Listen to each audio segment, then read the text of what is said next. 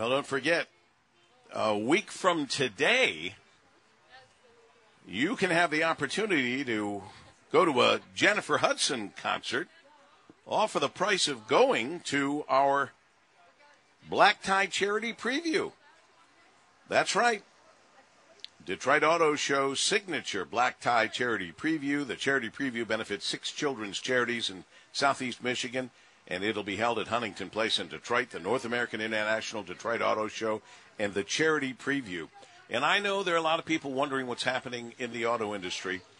Um, and we're not uh, taking sides when it comes to charity preview because nobody should turn their back on the kids, and I'm sure they won't. But my point is, now more than ever, we need to show our support of the auto industry. Wherever you stand in this whole situation, wherever you stand, you must understand how important the auto industry is for all of us in this area, and in this case, for the charity preview for the Six Children's Charity. So please join us.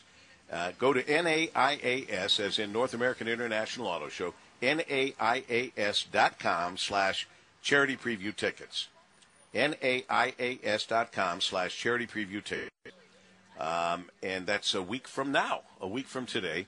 And Annie, we will have our special charity preview broadcast after I help emceeing the ribbon cutting. What time is our charity preview uh, broadcast? Six to seven thirty. Six to seven thirty. So I'll do that uh, ribbon cutting, and then walk over. But somebody's going to start the show for us at six. It's going to be, you told me and I can't remember. Marie Osborne and Lloyd Jackson. Marie Osborne and Lloyd Jackson will start the thing off at 6 while I make my way over after the ribbon cutting. And we'll be there till 7.30 and hope that you'll be tuned in for that. If you're not at the charity preview, which we really would like for you to do, it's so very, very important. Get your tickets, N-A-I-A-S dot com slash charity preview tickets. Speaking of important, always important to say hi to our friend Congressman Tim Walberg, representing the 5th District of Michigan. Good afternoon, Congressman. Good afternoon, or I guess, uh, well, it isn't, it isn't quite afternoon yet, but it's good any time to hear oh, your uh, voice. I, you know, I'm so used to I, I fought so hard not to say good morning so many times with my new shift, noon to two, and we started an hour early. So you're right. Here we are. It is morning. Good morning, Congressman good morning, and it's, it's, good to hear your voice. It's good to hear Annie's voice as well. So, uh, isn't it? Um, yeah. It's, it's it's pretty special. So glad to be with you. Glad to have you here, and you're talking about something that's so confusing to me. Um, explain to our listeners what it is, as the, uh, the I guess the sheriffs and uh, Michigan Congress people are at odds over a bill to limit power to seize property. Sounds confusing, but I know you can simplify it for us. Well, I hope so. I mean, uh, our delegation and myself, uh, especially, is, is, is, extremely supportive of law enforcement. We, we oppose any defunding for law enforcement. We want to make sure that resources go to them, and it ought to be going to them directly from law enforcement agencies and governmental systems, as opposed to them trying trying to find ways to enhance the uh, resources that they have through uh, civil asset sharing or even criminal asset sharing. As far as criminals, when they're adjudicated to be criminal and, and, and dealing in, in uh, illegal actions, then I don't care whether you take the last button off their BVDs. Uh, doesn't bother me at all. Go right. after them. Get it all. But when you're talking civil asset, you're talking to people who have not been adjudicated as guilty yet. There might be an assumption, might be some evidence, but not always clearly. And so it's more difficult for a person under civil asset forfeiture to gain back their resources after it's been found that they aren't guilty of anything than it is if they were a criminal.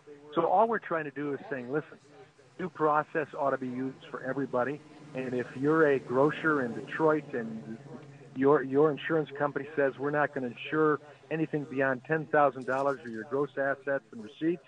And so you dutifully go to your bank every day and you deposit what you have. All of a sudden, a pattern develops, and somebody suspects you of money laundering, and they take and freeze $35,000 of your assets in the bank as a small grocer.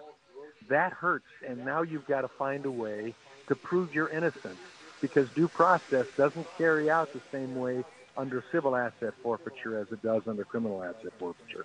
Mine simply says it ought to be the same way, and the government ought to prove you guilty as opposed to you forcing being forced to prove yourself innocent.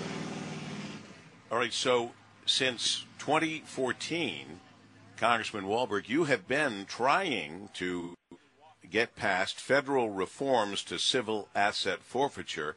And this yeah. is the first time this legislature has made it out of committee, which is uh, uh, certainly a step in the right direction. But let me try to simplify this even more. Are you saying to me that if someone is suspected of criminal activity, let's say, and through whatever goes on there, there's a forfeiture, meaning somebody seizes their assets.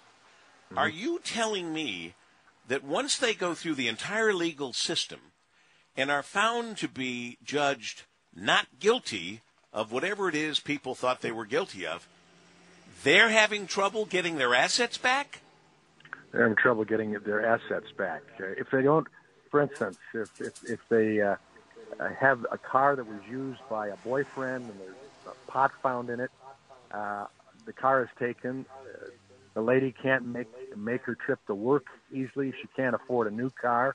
She can't afford attorney uh, to get it back. So automatically, in many cases, just walks away from it and says, "I'll have to find something else."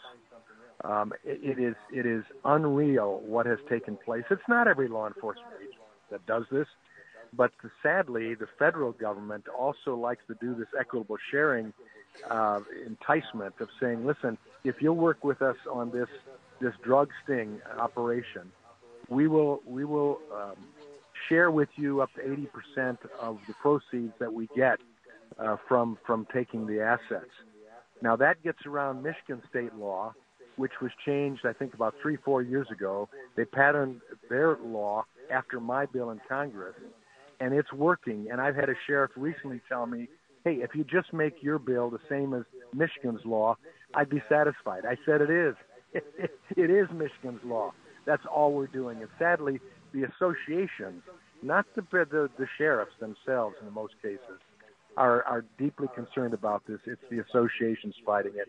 And I think in the end, that's, that's not going to work in their favor. We want to support law enforcement. When Jim Jordan, chair of the Judiciary Committee, uh, gets it passed for the first piece of legislation coming out of that committee unanimously this term of office, you got to say there's something positive behind it that's that's that I think allows law enforcement to still use all their their tools. It doesn't take away civil asset forfeiture. It doesn't take away equitable sharing. It just simply says you have to follow due process. That's all we're asking. Congressman, we, we, we and that's and that and we'll leave it at that, and we will depend on you to get back with us as we uh, carry on. Tim Walberg, uh, Congressman Tim Walberg, representing 5th District of Michigan.